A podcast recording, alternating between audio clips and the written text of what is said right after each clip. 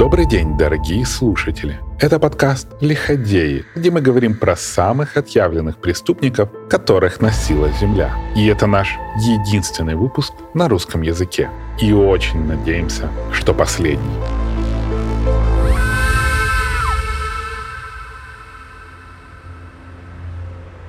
Двадцать первого ноября 2013 года, Киев, Украина.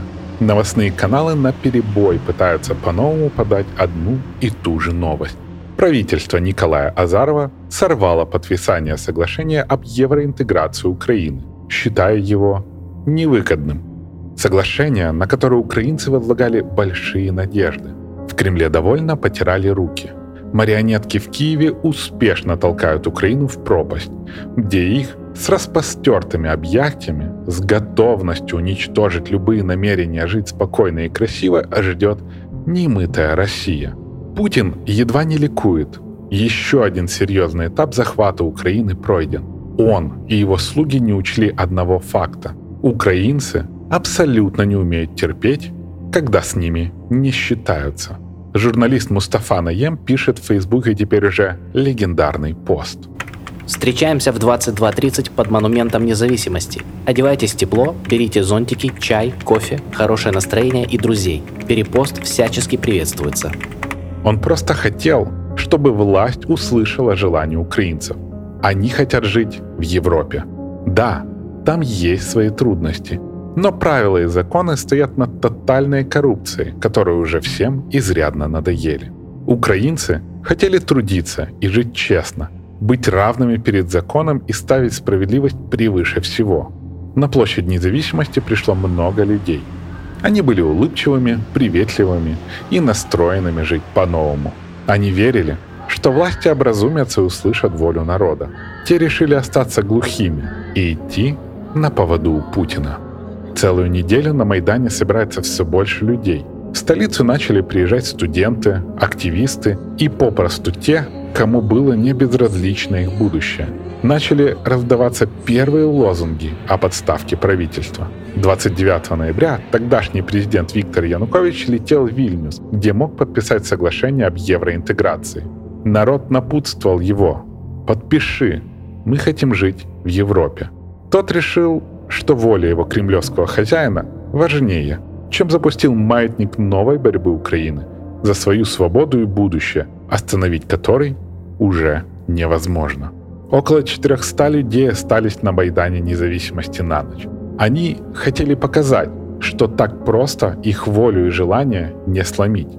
Ни о каких бунтах не было речи, они просто мирно стояли, сидели и даже спали, таким образом выражая свой мирный протест. В 4 утра на площадь привезли новогоднюю конструкцию, чтобы под видом ее установки зачистить площадь от людей – Помогать в этом деле приехало около двух тысяч беркутов из Крыма, Луганской и, по разным данным, Черниговской или Донецкой областей. Это были свежие силы, которые были привезены специально для этой задачи.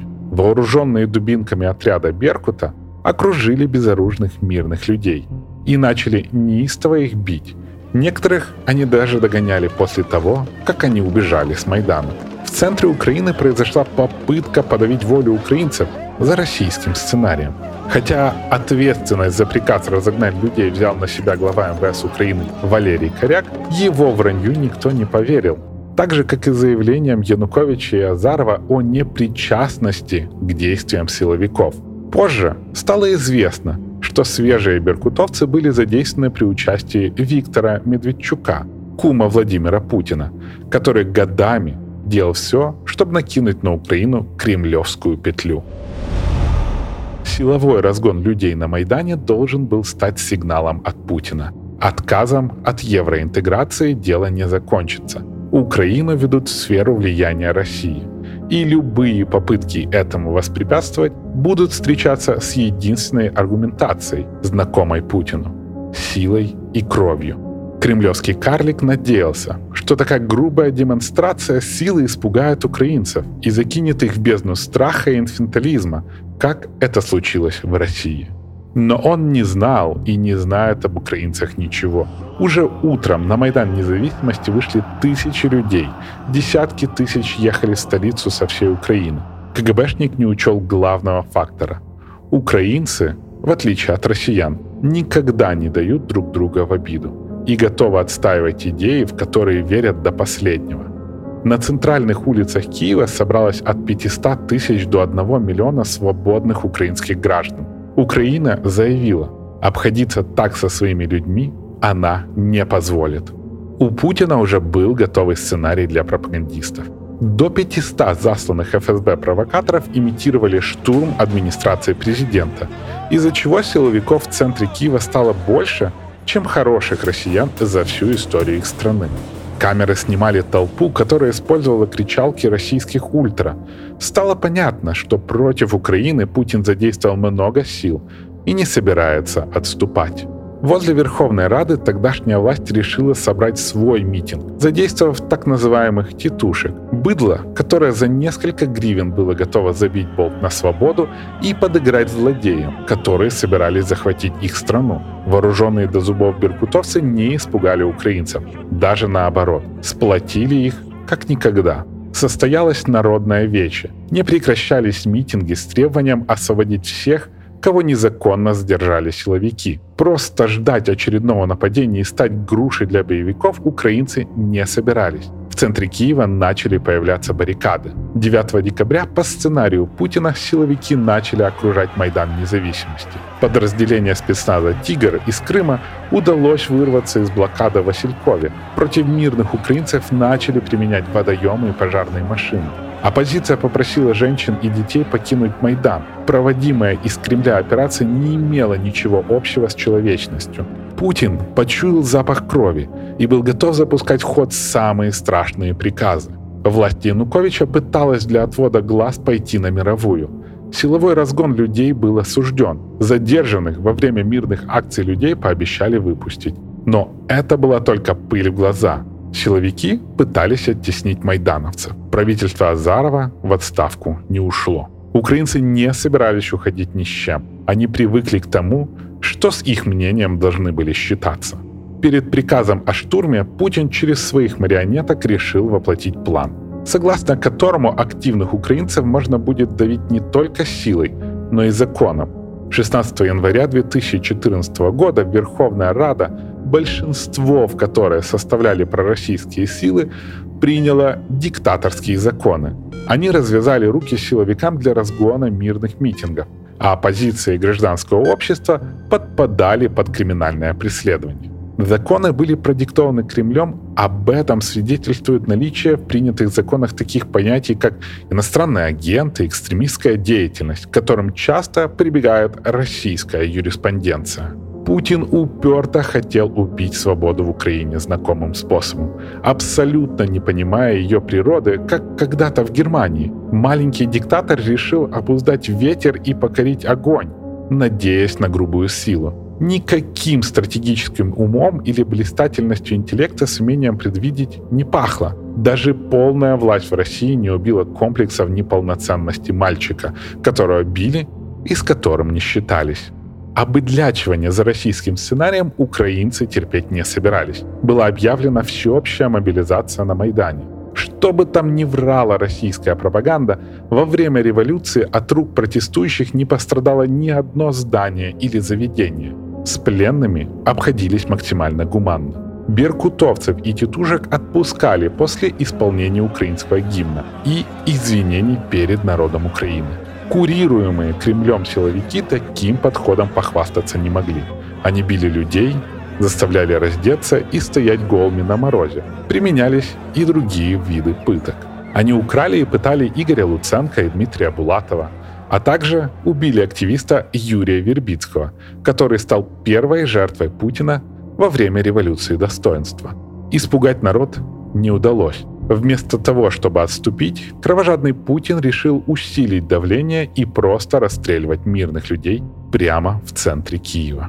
Террористический акт 20 февраля – это финальная стадия, формально организованная спецслужбами ФСБ для легитимизации вторжения в Украину, в частности, оккупации Крыма и последующей войны. Это ключевой вопрос для Украины. У нас не было никакой гражданской войны, был террористический акт Российской Федерации, использованный Кремлем. Около 8 утра 22 января подразделения беркутовцев пошли в наступление. Через час от их пуль погибли Сергей Нигаян и Михаил Жизневский. Сотни боевиков оттеснили украинцев от занятых позиций. Янукович тянул время переговорами, надеясь на триумф беркутовцев. Со временем на крышу украинского дома были найдены гильзы калибра 7,62. Стало ясно. Путин готов убивать всех без разбора. Спецподразделения Беркута и Грифона решением правительства должны были вырасти до 30 тысяч. Представление на дипломатическом фронте также разыгрывалось. Янукович подписал акт об отмене диктаторских законов. Другой рукой власть хотела внести изменения в Конституцию. Народ все видел и не прекращал сопротивления. Янукович решил развязать руки силовикам в так называемый законный способ и объявить митингующих террористами. Власть выдала оружие даже так называемым «титушкам». Трагичным днем в истории революции достоинства стал кровавый четверг 20 февраля. Снайперы расстреливали протестующих в шею и голову. На улице Институтской были убиты более 50 человек.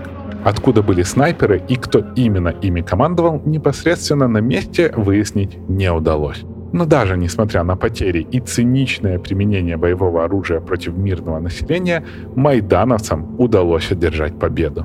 Беркутовцы начали сдаваться, а Янукович согласился на досрочные президентские выборы до конца года. Народ это не устроило. Память о погибших была свежей. От Януковича требовали немедленно сложить полномочия, иначе штурм. Путин понял, что проиграл важную битву за Киев и Украину – Опять свободный народ выставил диктатора дураком. Но обиженный карлик имел в рукаве еще несколько планов, которые собирался пустить в ход. Тем более, что политическая ослабленность Украины к этому располагала. Власти нет, четких вертикалей для быстрой реакции тоже. Мир вроде как знает, что украинцы боролись за свободу, но что точно произошло, до конца не понимал. Народ Украины тоже единством по всем вопросам похвастаться не может. Самое время наносить свой первый военный удар и изучать реакцию Запада. В ночь 22 февраля Путин вывез Януковича в Россию, пытаясь выставить его побег как государственный переворот в Украине и не дать Украине шанса наладить отношения с Европой или другими союзниками. Также сбежало ближайшее окружение Януковича, что усилило миф о перевороте. Я пригласил в Кремль руководителей наших специальных служб и Министерства обороны. Поставил перед ними задачу спасти жизнь президента Украины. Его бы просто уничтожили бы.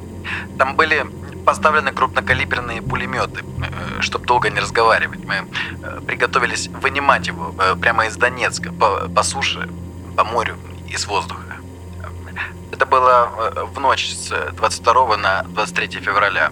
Мы закончили около 7 часов утра, и расставаясь, я всем моим коллегам сказал, мы вынуждены начать работу по возврату Крыма в состав России. Пока тысячи людей в Киеве оплакивали Небесную Сотню, а политики пытались наладить работу государственных институций, по приказу Путина в Крым начали перебрасывать российских солдат – без распознавательных знаков. Пользуясь суматохой и эффектом неожиданности, российские солдаты начали захватывать административные здания и воинские части, окружая их и требуя солдат либо покинуть свою часть, либо остаться, но перейти на сторону России. Также были захвачены стратегические объекты, а в городах начались пророссийские митинги за поддержкой подготовленной массовки и российских спецслужб. Уже через три недели россияне одержали полный контроль над полуостровом. 16 марта оккупанты провели так называемый референдум, на котором в привычном для себя стиле сфальсифицировали данные. Его целью было имитировать желание крымчан стать частью России, хотя мир отказался принимать его законность и считает захват Крыма аннексией и только аннексией. Местное население, которое решило сопротивляться агрессору, были подвергнуты репрессиям и криминальному преследованию. Что-что, а тихо похищать людей, пытать их за толстыми стенами, придумывать преступления и разыгрывать представления якобы с судом россияне умели давно. Путин не только присоединил к Российской Федерации часть территории Украины, вызвав восторг российского быдла, но и увидел, что мир не придет спасать Украину, в которой его агентура нанесла ущерб армии, экономике и политике. Мишень уязвима, одинока и далеко не в наилучшем тонусе. Для кровожадного и алчного КГБиста это стало зеленым светом на дороге к войне. Путин решил провернуть схожую операцию с другими украинскими областями. Но повторять судьбу Крыма не хотел никто. Одесса восстала против россиян. Харьков громко на весь мир заявил, что Путин хуйло, создав музыкальный шедевр, который покорит целые стадионы. Повторить крымский сценарий у Путина получилось в Донецке и Луганске. Его военным, пропагандистам и массовке удалось переманить самую отбитую на голову часть населения этих городов и объявить о создании так называемых ДНР и ЛНР. Незаконные формирования не признали не только Украина и в мире, но даже и в России. Ведь Путин не стал считать их частью России, в отличие от Крыма. В его голове был план по созданию Новороссии, как отдельного государства. Но опять все пошло не по плану. Украинский народ, храбрейшая в мире украинская армия и тысячи добровольцев не только стали на пути россиян, но и отвоевали несколько городов.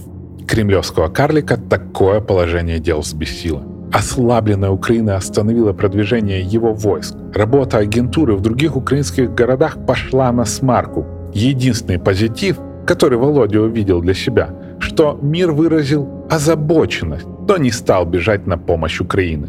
Да, некоторые дипломатические потери наблюдались, но Европа и многие страны были завязаны на дешевых российских энергоносителях. Кроме того, благодаря линии фронта на востоке Украины удается сделать противника очень непривлекательным союзником и партнером. В политике и истеблишменте Украины также осталось много слуг. В СМИ осталось много голосов, которые были готовы вторить Кремлю. Путин счел, что такие расклады позволяют ему начать планировать военный захват всей Украины, страны, которая была готова стоять безоружной перед пулями, но не отдать себя в руки Кремлю. Такое поведение для Путина и других россиян где-то за гранью понимания, поэтому они так отчаянно боятся украинцев. Мы всегда будем защищать этнических русских на Украине и ту часть украинского народа, которая чувствует свою неразрывную и э, не только этническую, но и культурную языковую связь с Россией, э, чувствует себя частью широкого э, русского мира. Э, мы, э, конечно, будем э, не только внимательно следить но и соответствующим образом реагировать. Надеюсь, что вооруженные силы для этого не потребуются. Конечно, сразу нападать на Украину Володя не собирался. Слишком шаткое положение. На недоумении мира можно разыграть еще не одну карту, да и отбор украинцев на Донбассе его немного отрезвил. Если эти ребята практически без серьезного вооружения смогли остановить его армию, поддерживаемую коллаборантами, то над их ослаблением еще нужно поработать. А вот что Путин сразу воплотил в жизнь, это натаскивание своих тварей на самые гнусные мерзости, сама мысль о которых нормального цивилизованного человека приводит в ужас. Похищение и пытки мирных людей, грабежи, групповые изнасилования, нечеловеческие издевательства над пленными, поощрение жестокости и безнаказанности, расстрелы или другие способы убийства тех, кто сопротивляется – это всего лишь общая картина того, с чем столкнутся люди на временно оккупированных территориях. Тюрьма-изоляция в Донецке стала ярким примером того, что Путин хотел сделать со всеми, кто считает себя свободным украинцем.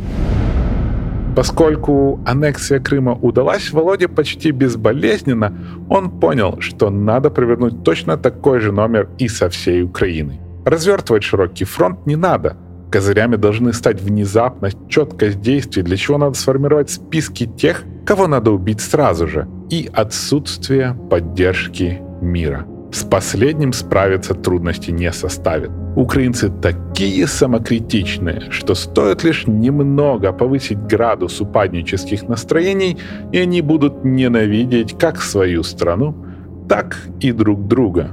Что касается России, то эйфория народа после захвата Крыма и ликование толпы о том, что Володя самый умный и сумел не только всех переиграть, но и вернуть стране величие и уважение мира, делало Путина самым счастливым человеком на Земле.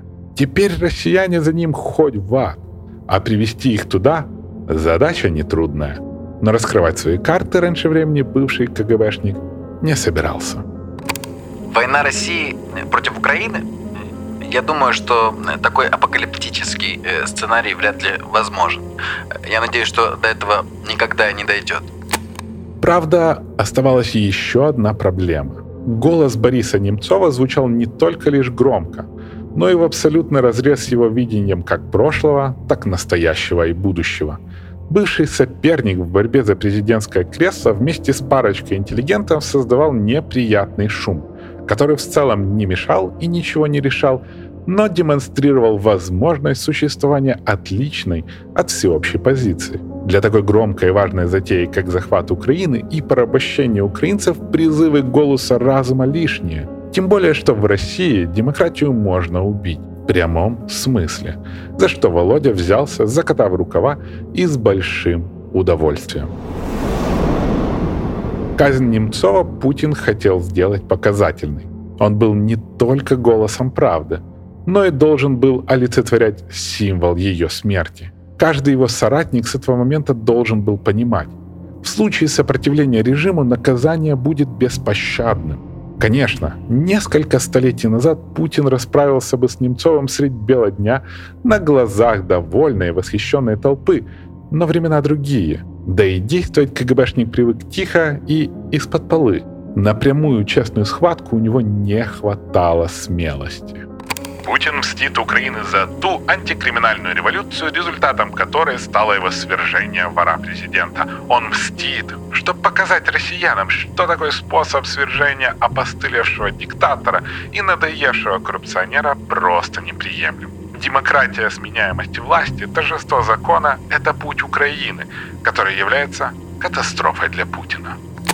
27 февраля 2015 года Борис Немцов прогуливался по Большому Москворецкому мосту с украинской моделью Анной Дурицкой, с которой имел отношение. В 23.31 к ним со спины подошел неизвестный и совершил шесть выстрелов Бориса, после чего прыгнул в подъехавшую машину. Четыре пули попали в оппозиционера. Голова, печень, сердце, желудок. Он умер практически мгновенно, так и не увидев лица убийцы. Путин даже тут действовал со спины. Убийца использовал патроны 9 мм, изготовленные на разных производствах. Орудием убийства стал или пистолет Макарова, или газовый ствол Макарыч, переделанный под боевое оружие. Как и ожидалось, похоронная процессия Немцова не переросла в бунт против системы. Пропаганда наплела, что Немцов был для Путина незначительным персонажем и последним, кому нужна была его смерть. Для упоротых, которые так искали заговор, придумали легенду о том, что таким образом перед Путиным хотел выслужиться Кадыров, и что сам президент был очень зол.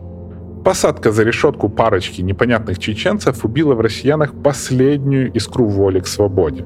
Тех, у кого она осталась, Путин намеревался убить. Я считаю, что сведение счетов недопустимо. Оно идет только во вред нашей стране. Поэтому абсолютно убежден в том, что здесь даже если речь идет о каких-то мотивах политического характера, то это может быть сложено в головах у тех, кто не понимает, что он делает. Государство будет бороться э, с криминальными проявлениями подобного рода. Все, что от нас э, зависит, э, будем делать и в будущем.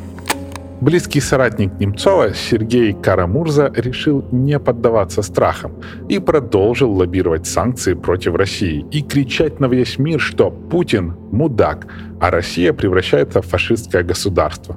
27 мая 2015 года, через несколько месяцев после убийства Немцова, он чуть не умер сам. Его отравили сотрудники ФСБ – а для сохранения его жизни в какой-то момент нужно было целых 8 аппаратов жизнеобеспечения. Пока псы Володи и спецслужб проводили зачистку любых инакомыслящих кадров, чьи доводы звучали в разрез со сказками Кремля, Путин тестировал сценарий уничтожения Украины в Сирии. Массовые убийства, зверство российских наемников, уничтожение Алеппо, применение химического оружия, вранье пропаганды и игра на любви Запада к дешевым газу и нефти не оставила Сирии никаких шансов. Путин увидел, что только в кино неудержимые во главе со Сталлоне готовы драться за правду и убивать во имя свободы и справедливости.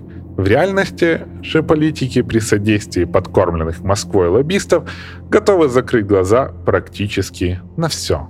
Особенно помогли Володе прежние связи в ФРН.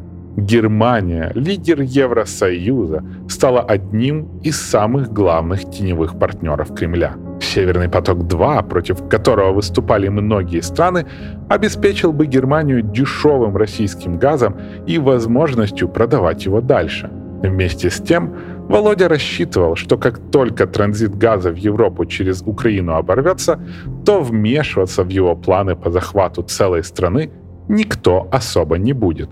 По его представлениям, борьба за ценности кончается там, где заканчивается личный интерес – КГБшник играл на проблемах Украины и повсюду выставлял ее невыгодным партнером, за которого придется решать его проблемы. Его агенты внутри Украины со всех сил раскачивали равнодушие Запада и кричали о каком-то особенном пути. Через своих приспешников и агентуру Володя сует палки в колеса всем возможным реформам, пытается создать проблемы для украинской армии. Парадоксально, но во многом упырю помогли сами украинцы, которые после годов обманов и обещаний сложно приходили к согласию по любым вопросам и разучились говорить между собой, предпочитая стереотипы и мифы. Уже в 2018 году британская и американская разведка подали тревожные сигналы. Россия увеличивает количество техники возле украинских кордонов. Проводятся учения, на которых отрабатывается штурм позиций – их заявления вызвали много скепсиса. Мол, война уже идет, Россия уже под санкциями. Зачем, мол, Путину большая война и гнев всего цивилизованного мира?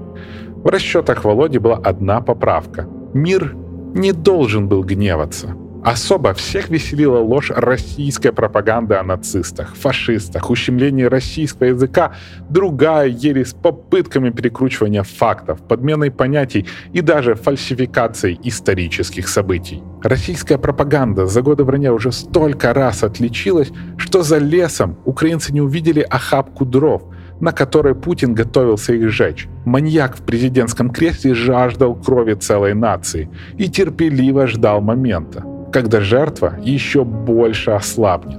Конечно, Володя ждал и какой-то памятной даты. Он видел себя творцом истории. Мелкий упырь собирался оправдать свои преступления чем-то великим. Мы не видим доказательств, что Россия вывела свои силы от границ Украины. Вопреки заявлениям, Россия продолжает наращивать военный потенциал вблизи Украины – это включает наблюдение дополнительной бронетехники, вертолетов и полевого госпиталя у границ Украины. Россия имеет военный потенциал для вторжения в Украину. С весны 2021 года Володя стянул с кордоном с Украиной более 100 тысяч военных. Некоторые источники говорят о 150 тысяч живой силы. Вместе с Беларусью расисты проводят масштабные учения. Американцы и британцы говорят уже более уверенно. Путин готовится напасть на Украину, сместить законную власть и захватить целую страну. Для Володи, который уже принял поправки в Конституцию, жестко подавил протестные настроения в России, обеспечил Лукашенко власть в Беларуси и расправился с протестующим в обмен на полную лояльность, карты складывались удачно. «Северный поток-2» на финальной стадии. Украинцы повязли в политических ссорах и постепенно начали забывать о войне на Востоке, а мир уверивал силу и могущество России, ведет себя крайне осторожно. Собственная ложь о так называемой «штучности Украины» еще больше подзадорила диктатора. Ему не терпелось показать массовое убийство в самом центре Европы, в эфирах своих пропагандистов и в мировых СМИ. Один из приспешников Путина, Владимир Жириновский, земля ему стекловатой, заявил, что если Украина пойдет на условия России касаемо временно оккупированных территорий, или 2022 год не будет мирным, а Россия начнет действовать 22 февраля в 4 часа утра. 21 февраля Россия признала независимость так называемых ДНР и ЛНР и заявила о необходимости их защищать. Таким образом, диктатор из подворотни заявил о своих планах, которые в этот раз не стал откладывать надолго. 24 февраля 2022 года в 5 утра по киевскому времени с территории Беларуси, России и Крыма в мирные украинские города летят ракеты. По всей длине кордона российские войска заходят в Украину. Подразделения из Крыма атакуют юг страны.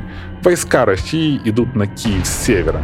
На востоке идет атака на Харьков. В этот раз российские оккупанты не только со всеми распознавательными знаками, но и используют какую-то свою символику – буквы Z и V. Украинцы проснулись от звука сирен. Наступила новая реальность – полномасштабная война. Путин заявил о начале так называемой спецоперации в Украине. Согласно статье 51 Устава ООН, санкции Совета Федерации, мною принято решение о проведении специальной военной операции. Мы будем стремиться к демилитаризации и денацификации Украины, а также передачу судам, совершивших многочисленные кровавые преступления против мирных жителей, в том числе и граждан Российской Федерации. Всем, кроме россиян, стало ясно, что настоящая цель Путина – захватить власть и убить абсолютно всех, кто будет оказывать сопротивление, даже если это женщины и дети. Но захват еще не конец. Потом должен наступить тотальный террор. Города Буча, Ирпень, Мариуполь и многие другие населенные пункты, которые временно были под оккупацией россиян, увидели такое, от чего бы заплаканные глаза отвернул бы даже сатана. Массовый расстрел мирных жителей просто ради удовольствия. Чудовищные пытки. Жестокие изнасилования, которым подвергались все. От годовалых младенцев до стариков. Грабежи, унижение, уничтожение домов и братские могилы. Путин руками своих зверей которым потом раздал награды, наслаждается кровью и страданиями украинцев так, что многие серийные убийцы, которые вошли в историю, посмотрели на него и его солдат с отвращением. Мелкий, закомплексованный, отмудоханный отцом и не блистающий талантами подонок мстит целой нации за любовь к свободе и независимости. Но Володя просчитался – Украинцы проявили фантастическое единство и стали единым организмом, цель которого только одна – выживание и уничтожение врага. После ужасных преступлений российских солдат, которые исполняли приказ Путина, мир увидел, что ждет многие страны, если падет Украина, и начал активно нам помогать. Все союзники Володи на Международном фронте либо сдулись, либо с ухмылкой наблюдают за тем, как он ослабевает чтобы нанести по нему свой удар. Россия стала изгоем, а россиянин – самой мерзкой и ублюдочной характеристикой в мире. Украина борется, борется храбро и неистово, бьется за свою жизнь, светлое будущее своих детей. А Путина, как и Россию в целом, которая ползала перед мелким непотребием из питерской подворотни, ждет только крах, боль и отвращение всего мира – и это только в лучшем случае. До новых встреч, дорогие слушатели. И помните, презирать россиян – это не зло, а одиннадцатая заповедь и новый параметр характеристики человечности.